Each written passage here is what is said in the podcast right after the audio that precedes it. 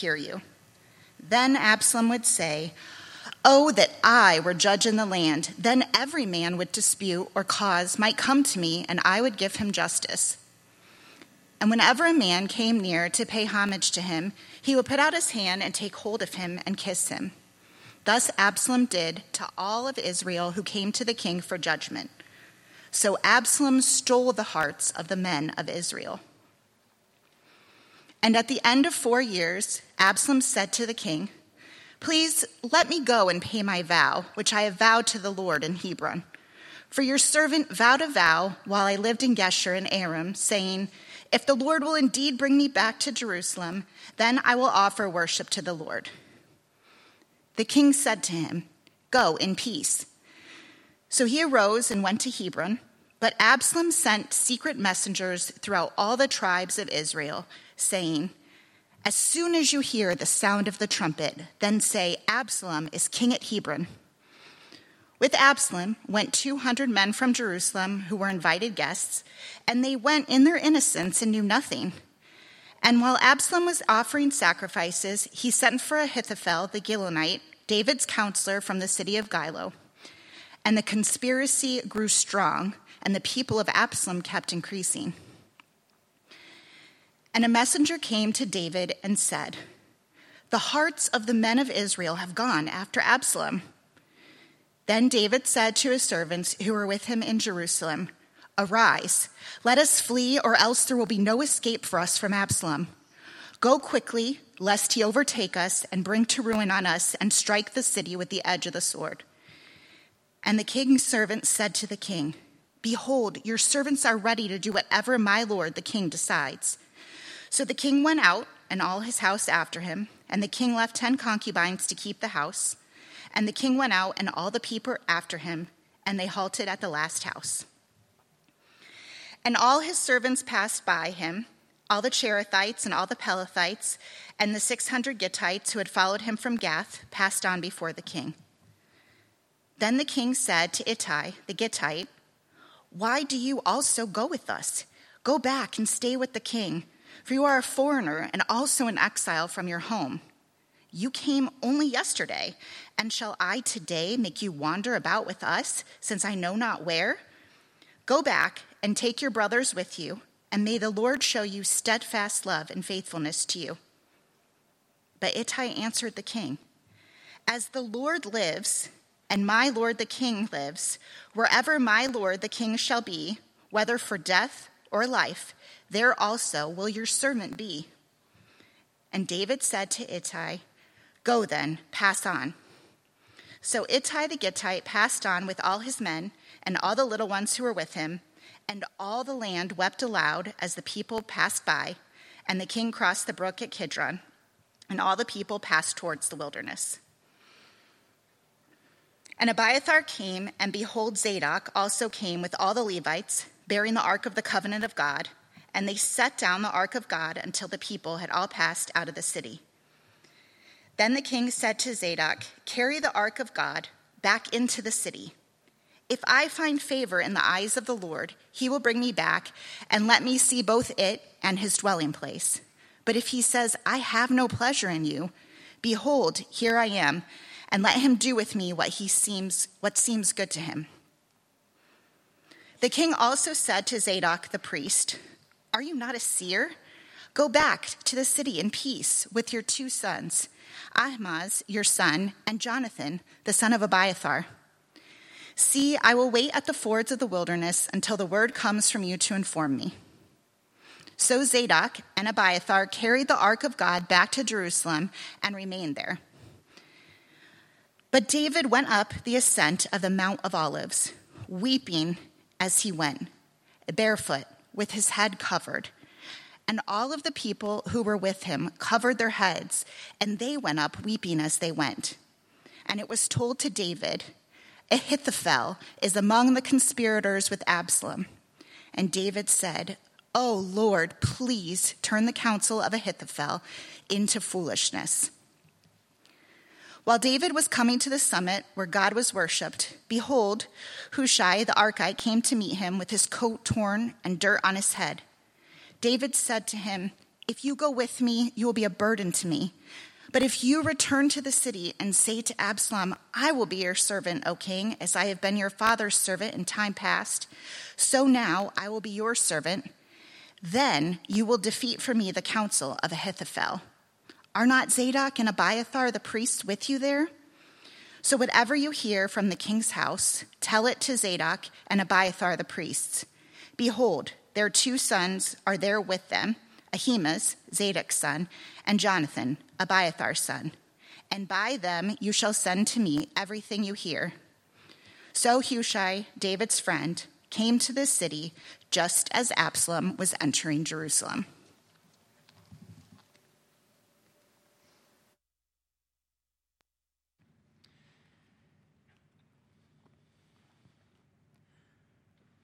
Father, speak. Speak to us this morning.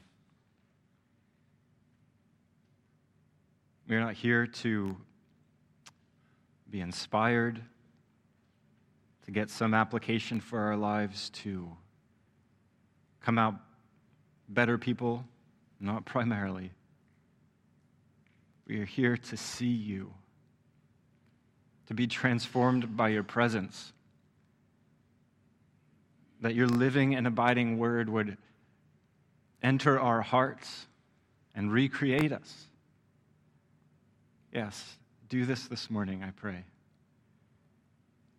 In Jesus' name, amen.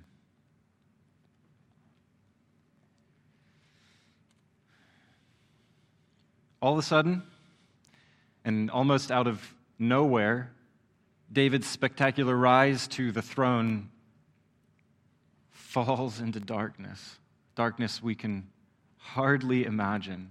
This man, after God's own heart, he killed Uriah as he attempted to cover up his adultery with Bathsheba. A stunning fall, and it takes your breath away. And it's a horrifying reflection of humanity that we all see ourselves in the face of David's fall. Now, David repented. We saw this last week when Ben Osenbach preached. David repented and, and God was restoring him. And, and yet the sins of David now unleashed a series of chaotic consequences, which we have just read about some of them. Consequences that were foretold in last week's message by the prophet Nathan. Thus says the Lord Behold, I will raise up evil against you out of your own house it's happening now. In chapter 12, which was the chapter right after David's repentance, evil of the darkest order rises out of David's own house. And yeah, it takes your breath away. So we need to set up the context for chapter 15. We skipped over a number of chapters. We need to look at those chapters in brief, the ones we've skipped, and set a context for today. I want to then unfold the drama, what's going on here in chapter 15. And then finally, I want us all to see that there is a great reversal underway, and it is glorious. So there's a bunch of names to consider as we go through a little bit of context setting. And I have a slide here to help you keep these names straight.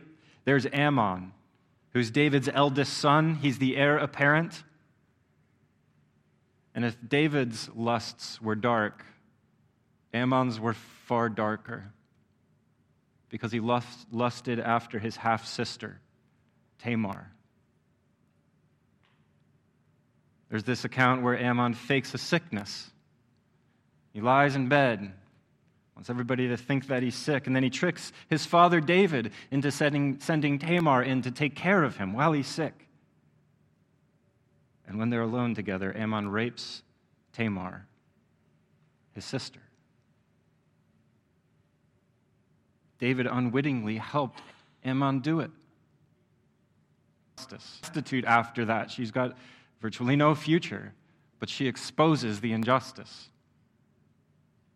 And upon learning about this in 2 Samuel chapter 13 verse 21, we read that David was very angry. Rightly so. He's furious that his son has done this atrocity. but he doesn't do anything. He doesn't say anything. And his indifference in this situation is stunning. It's, it's horrifying. Like, Amnon deserved death. That's the consequence under the law for such wickedness. But could David put his own son to death? Despite what he's done? So he does nothing. Absalom, sister, dearly.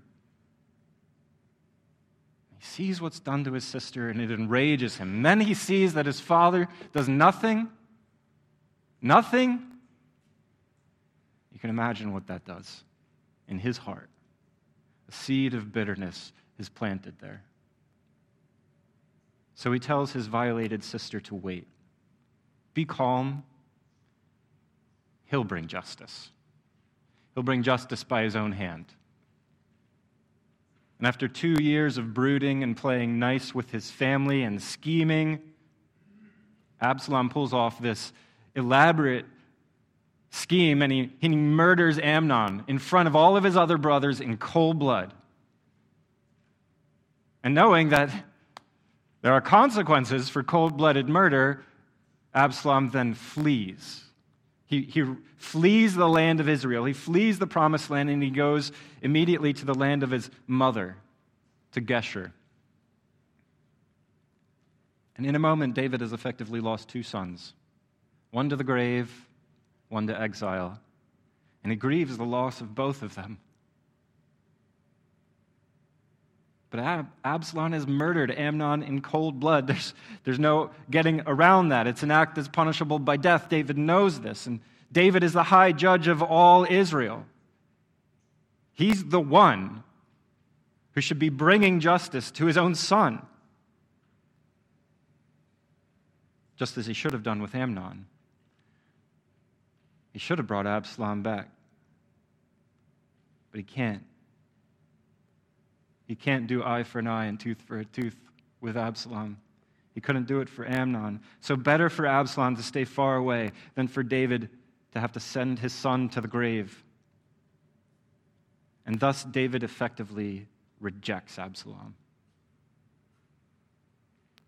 It's a twisted form of protection.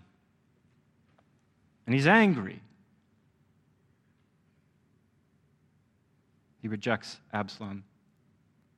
But has David forgotten that he himself is a murderer?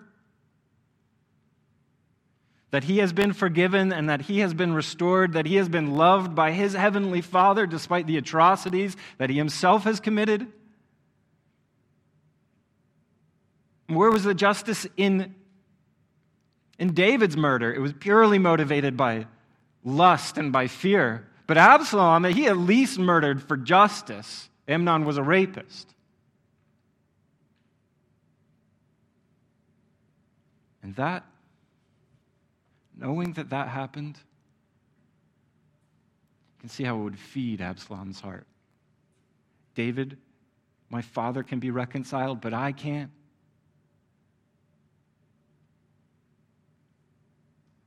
Three years pass with Absalom in exile. And Joab sees that David is beginning to yearn for his son. He wants Absalom back, but it seems that he's too proud or he's too stubborn to reconcile with Absalom, to welcome him back. And don't we know contradictions like this within our own hearts? You want reconciliation, but you, you can't let go of the pride. You can't let go of the stubbornness. I know it. And so it's Joab's turn to engage in trickery. And through this elaborate ruse, Joab helps David to see that he does love Absalom. And because he loves Absalom, he should welcome him back. He should put this pride and this stubbornness away. Bring Absalom back. Three years is a long time, though, for, this, for a son to feel the rejection of his father. And Absalom's not forgotten these injustices that his father has committed, and though, yet regardless of that, Like so many sons seeking the approval of their fathers, Absalom comes back.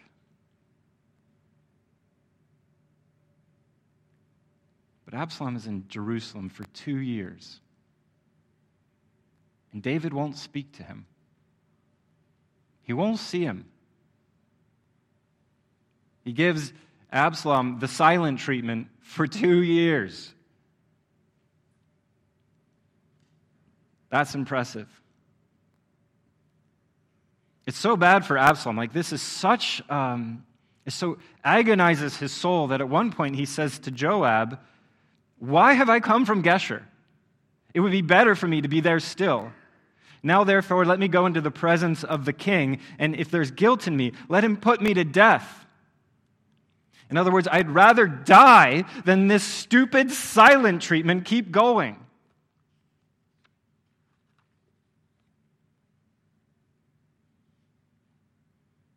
Only after crafty maneuvering from Absalom and Joab does David finally, eventually see his son. And as Absalom approaches in the court of the king, to Absalom's great relief, David gets up and he kisses him kisses Absalom, a, a sign of pardon, of, of restoration, of reconciliation. After five long years, Absalom's exile is over. It's over. But it isn't forgotten. The pride, the rejection, the injustice is not forgotten. Now, verse 1. After this, Absalom got himself a chariot and horses and 50 men to run before him. Absalom was a man of great arrogance. We see it right here in verse 1. Remember, he's in Jerusalem. Chariots are not made for city streets, they're made for the open field of battle. They serve virtually no purpose in a city. And here he is, riding around in a chariot in Jerusalem streets. And 50 runners, he's literally parading himself around Jerusalem, elevated and elite up on his chariot with his 50 runners all around him. What a spectacle it would be when Absalom comes riding by, the son of the king. It's nothing but a brazen display of vanity.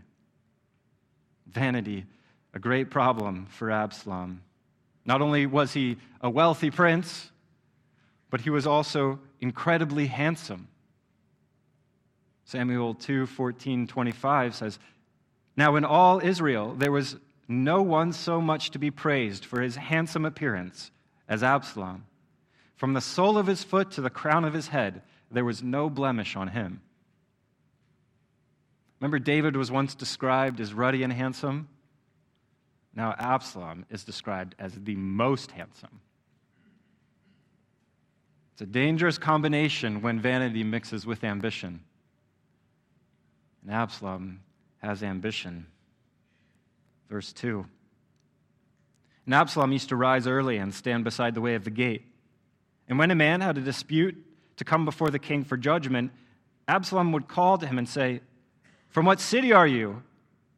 And when he said, your servant is of such and such a tribe in Israel. Absalom would say to him, See, your claims are good and right, but there is no man designated by the king to hear you. Then Absalom would say, Oh, that I were judge in the land. Then every man with a dispute or cause might come to me, and I would give him justice. And whenever a man came near to pay homage to him, he would put out his hand and take hold of him and kiss him. Thus Absalom did to all of Israel who came to the king for judgment.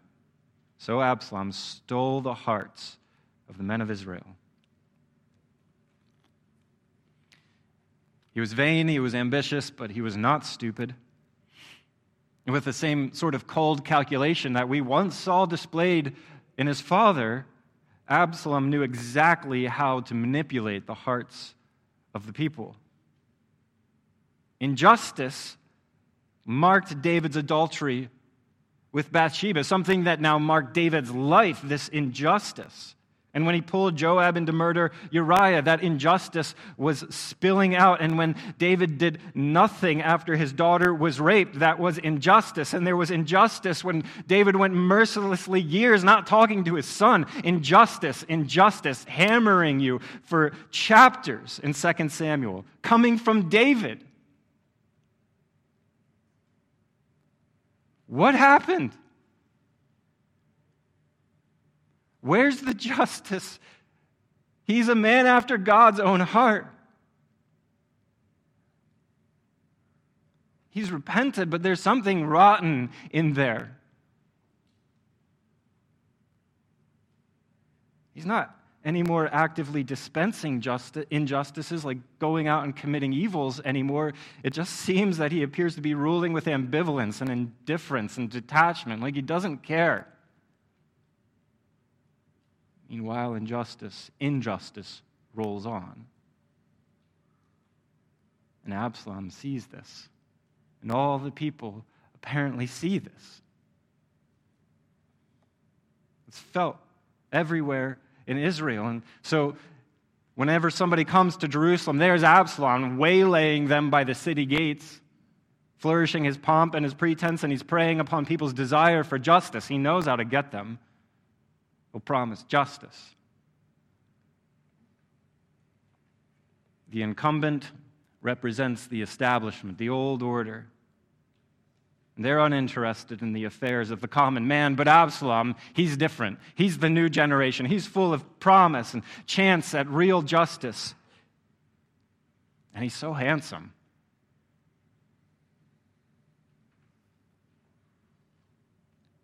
There are versions of Absalom we'll be seeing in 2024. And how easily the hearts of the people are swayed. They forget who is Yahweh's anointed. Even so, it's David's indifference that allows Absalom to manipulate the hearts of the people for four years. For four years.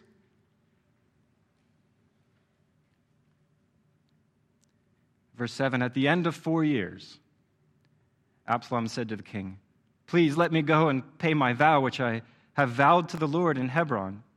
For your servant vowed a vow while I lived at Geshur in Aram, saying, If the Lord will indeed bring me back to Jerusalem, then I will offer worship to the Lord. The king said to him, Go in peace.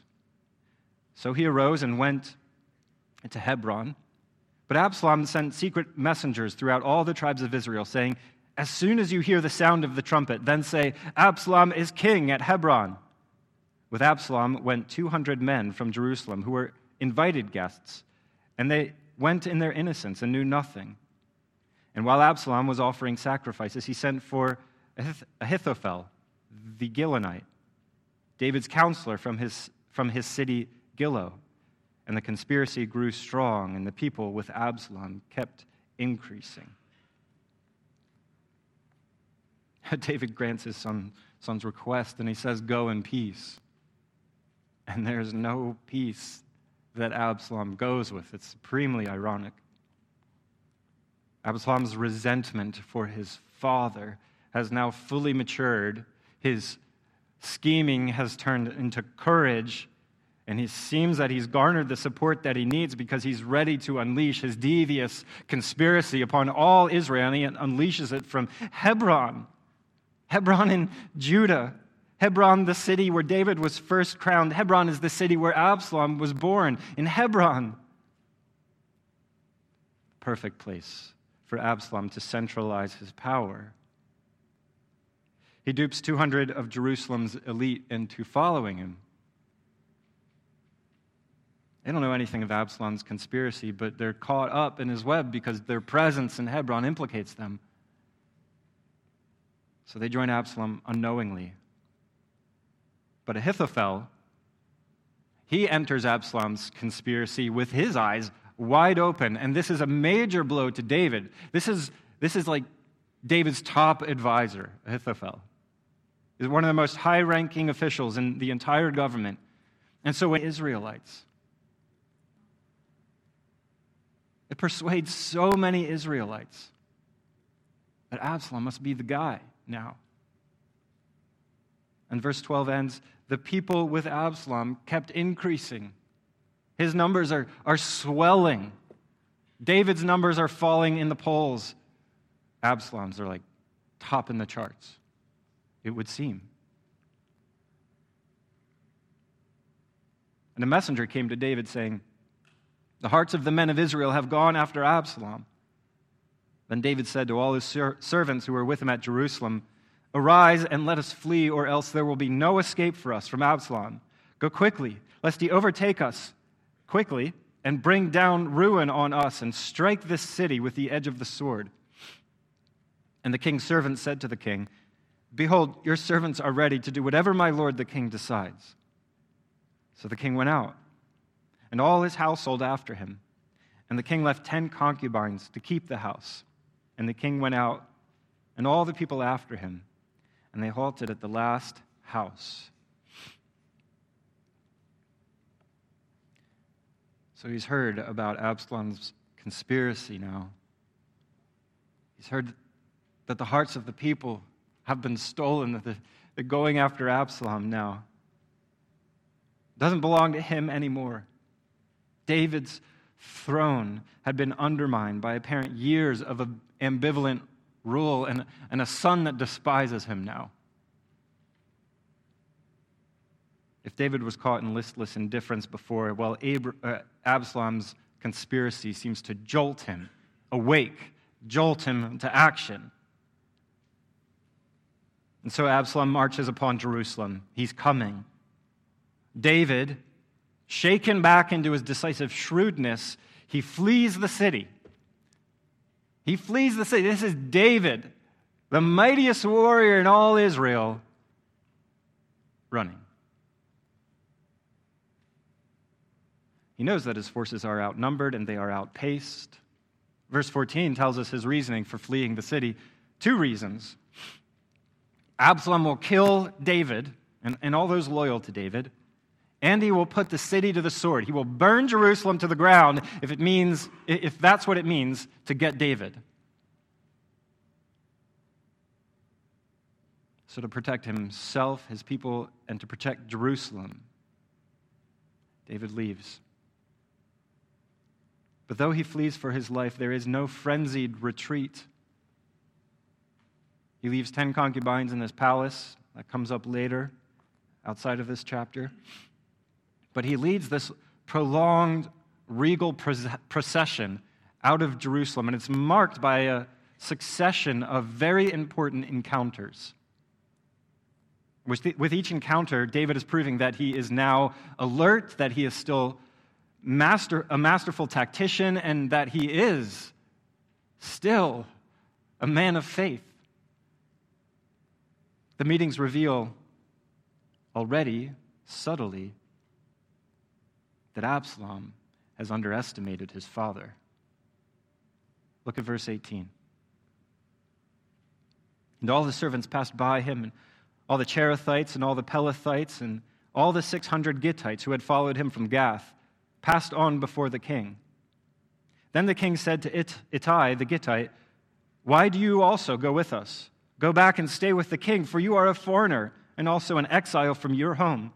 You came only yesterday, and shall I today make you wander about with us, since I go know not where? Since I go, I know not where? Go back and take your brothers with you, and may the Lord show steadfast love and faithfulness to you. But Ittai answered the king, As the Lord lives, and as my Lord the king lives, wherever my Lord the king shall be, whether for life or for death, there also will your servant be. And David said to Ittai, Go then, pass on. So Ittai the Gittite passed on with all his men and all the little ones who were with him, and all the land wept aloud as all the people passed by. And the king crossed the brook of Kidron, and all the people passed on toward the wilderness. There's been this group of foreigners that have been following David since, since Gath. If you're from Gath, you're called a Gittite. And long before David was king, He fled from Saul. You remember he fled to the land of the Philistines. He fled to Gath, and there he hid for a time. And apparently, these Gittites and, and other various groups of Philistines have been following him ever since. Somewhat remarkable. And David's first encounter before he even leaves Jerusalem is with Ittai, one of the Gittites, but he's just recently arrived. And we learn in coming chapters that Ittai is a man of means. He's wealthy, he's powerful, he commands, um, uh, he commands soldiers of his own, and it seems that he himself is a mighty warrior. But being a foreigner with no obligation to David, again, he just, just arrived, just yesterday. So for that reason, David offers him this honorable departure. Like, don't follow me around by obligation, Ittai. Go back, take your brothers with you, and may the Lord show you steadfast love, hesed, and faithfulness. That's the first time David has mentioned Yahweh since chapter 12, which is about six to eight years ago. Six to eight years of incredible darkness and there's no account of David even mentioning Yahweh.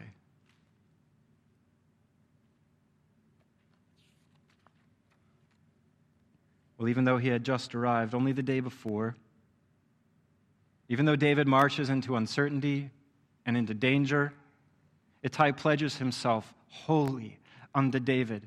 Here, here's words again As the Lord lives, and as my Lord the King lives, whether for death or for life, there also will your servant be.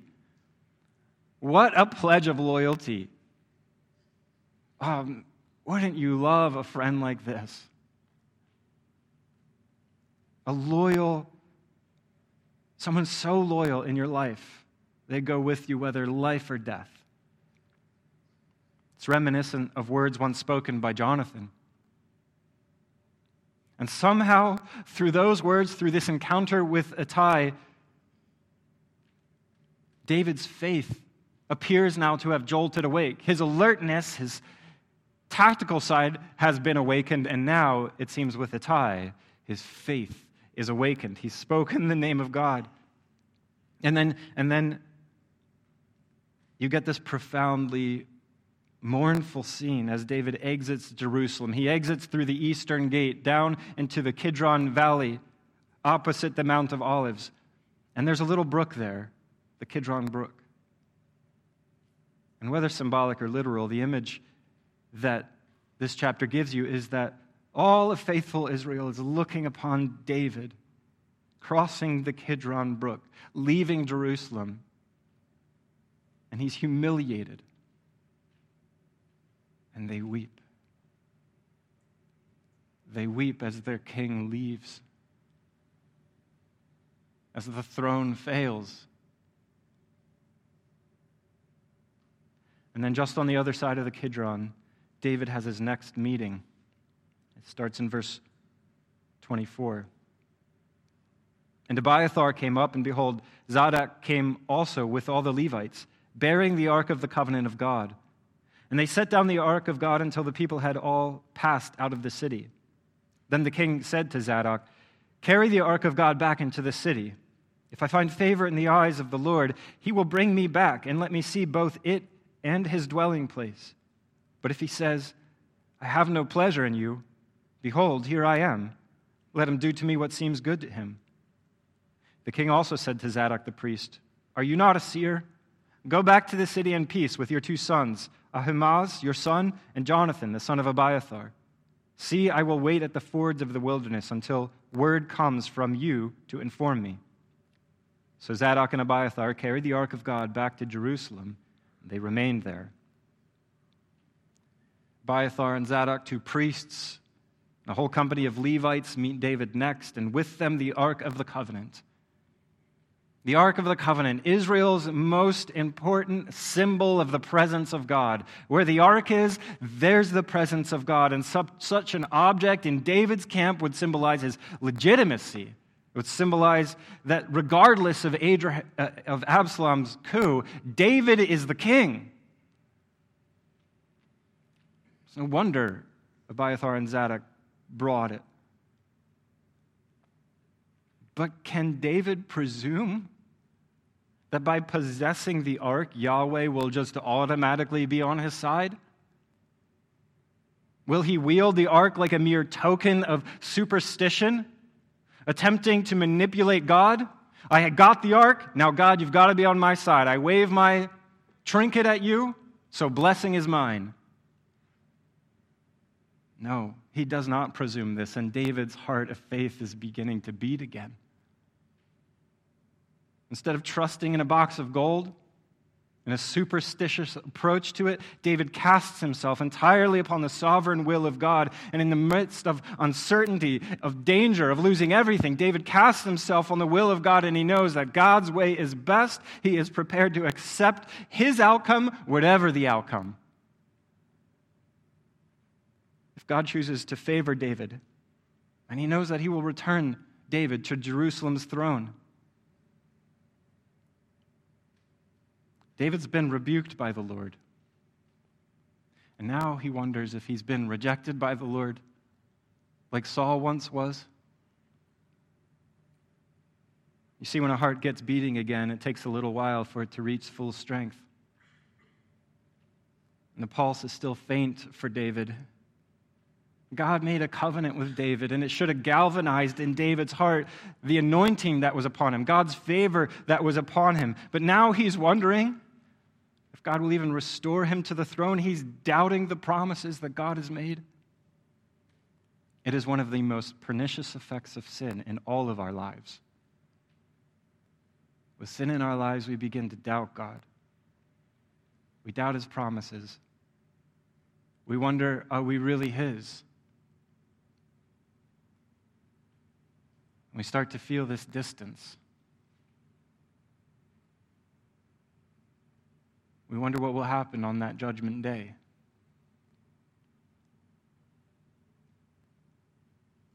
That's the effect of sin in a life, one of its effects. But faith is beginning to grow again in David's heart.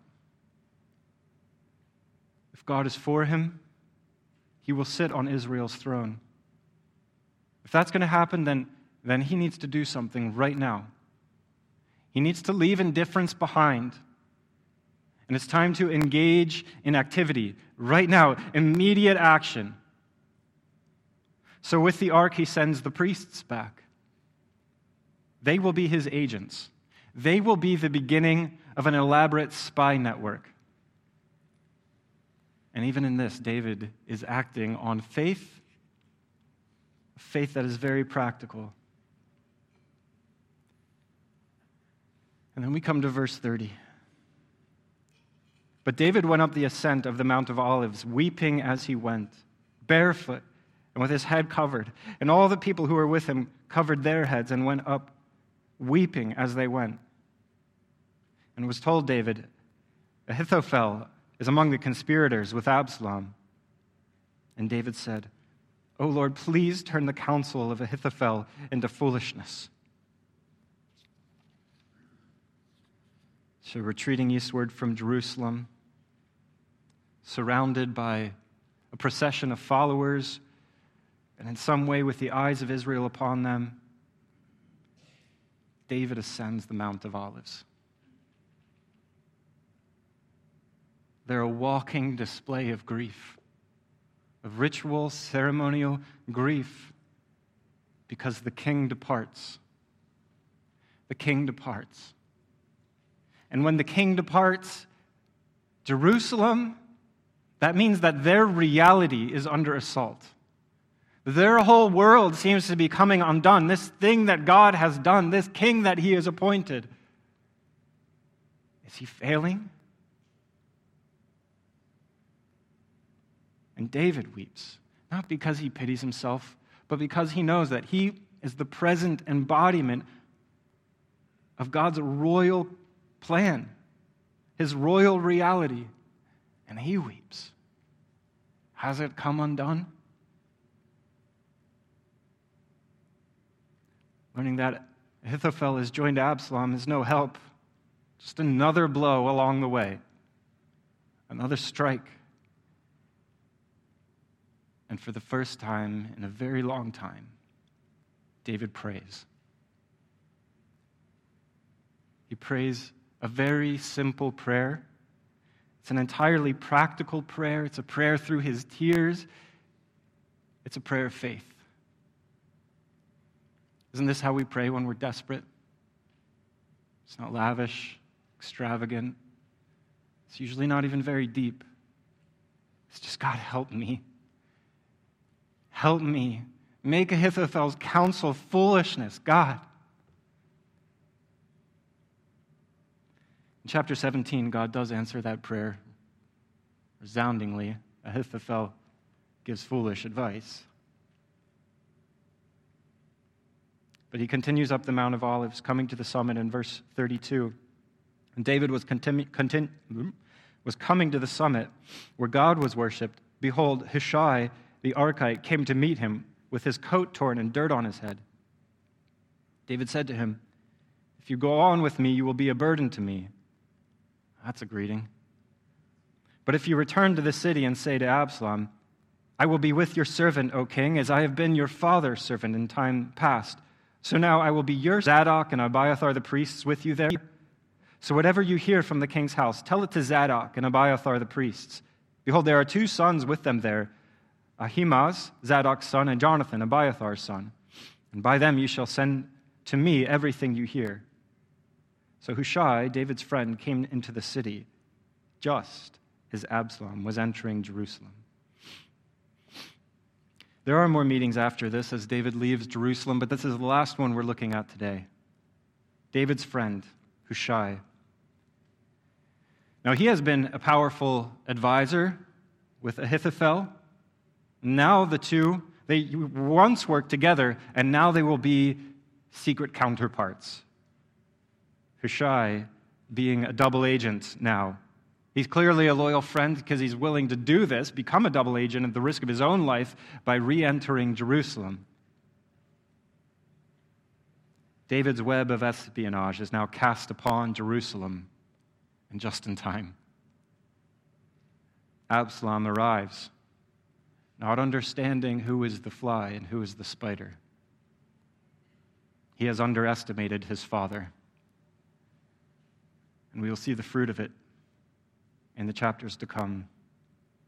But they have all underestimated sin. Sin that destroys, and sin that tears apart, and sin that sows bitterness, and sin that breeds chaos. The sins of the father, a man after God's own heart, they have now multiplied in his children, and the whole royal family has desperately fallen.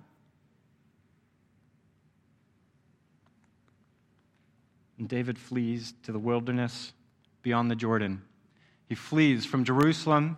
I don't know if you can see it, passing through Jericho into the wilderness on the other side of the Jordan River. Nathan's prophecy couldn't have been more accurate. Thus says the Lord Behold, I will raise up evil against you out of your own house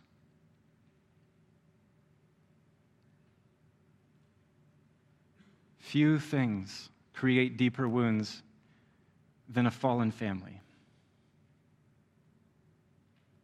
Too many here carry the scars. I think that there are many here today that grieve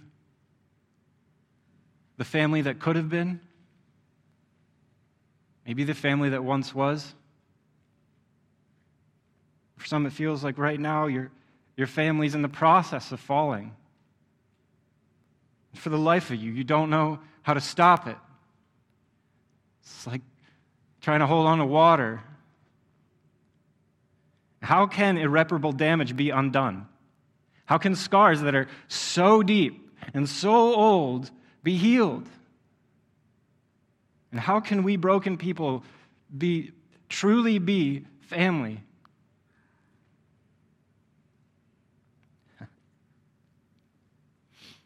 Do you know where the answer begins?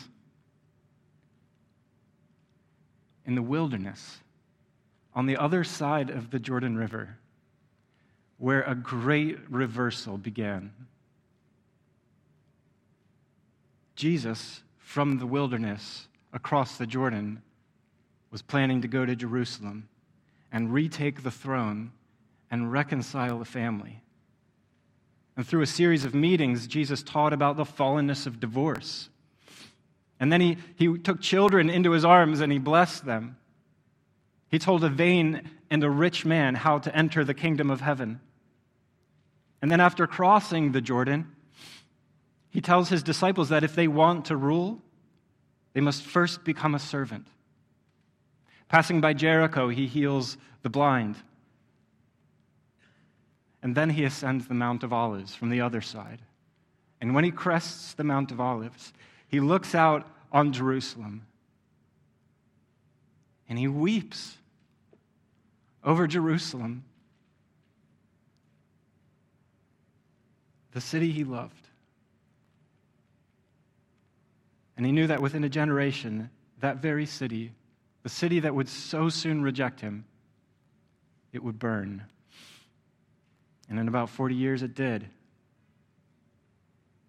David left Jerusalem to save himself, his people, and to save Jerusalem from being destroyed. Jesus entered Jerusalem knowing he would be destroyed, and so would the city. As David wept, so too did Jesus. But through Christ's weeping, though Christ's weeping was, was deep and it was genuine, there was also hope on the other side of this a life that comes from death.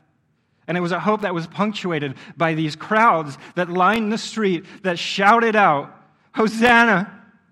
Blessed is he who comes in the name of the Lord. Blessed is the coming kingdom of our father David. Hosanna in the highest.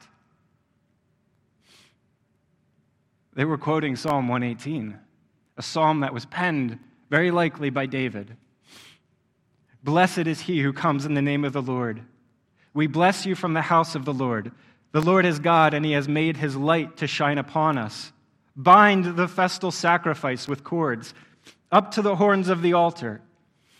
You are my God, and I will give thanks to you. You are my God, I will extol you. Oh, give thanks to the Lord, for he is good. His steadfast love endures forever.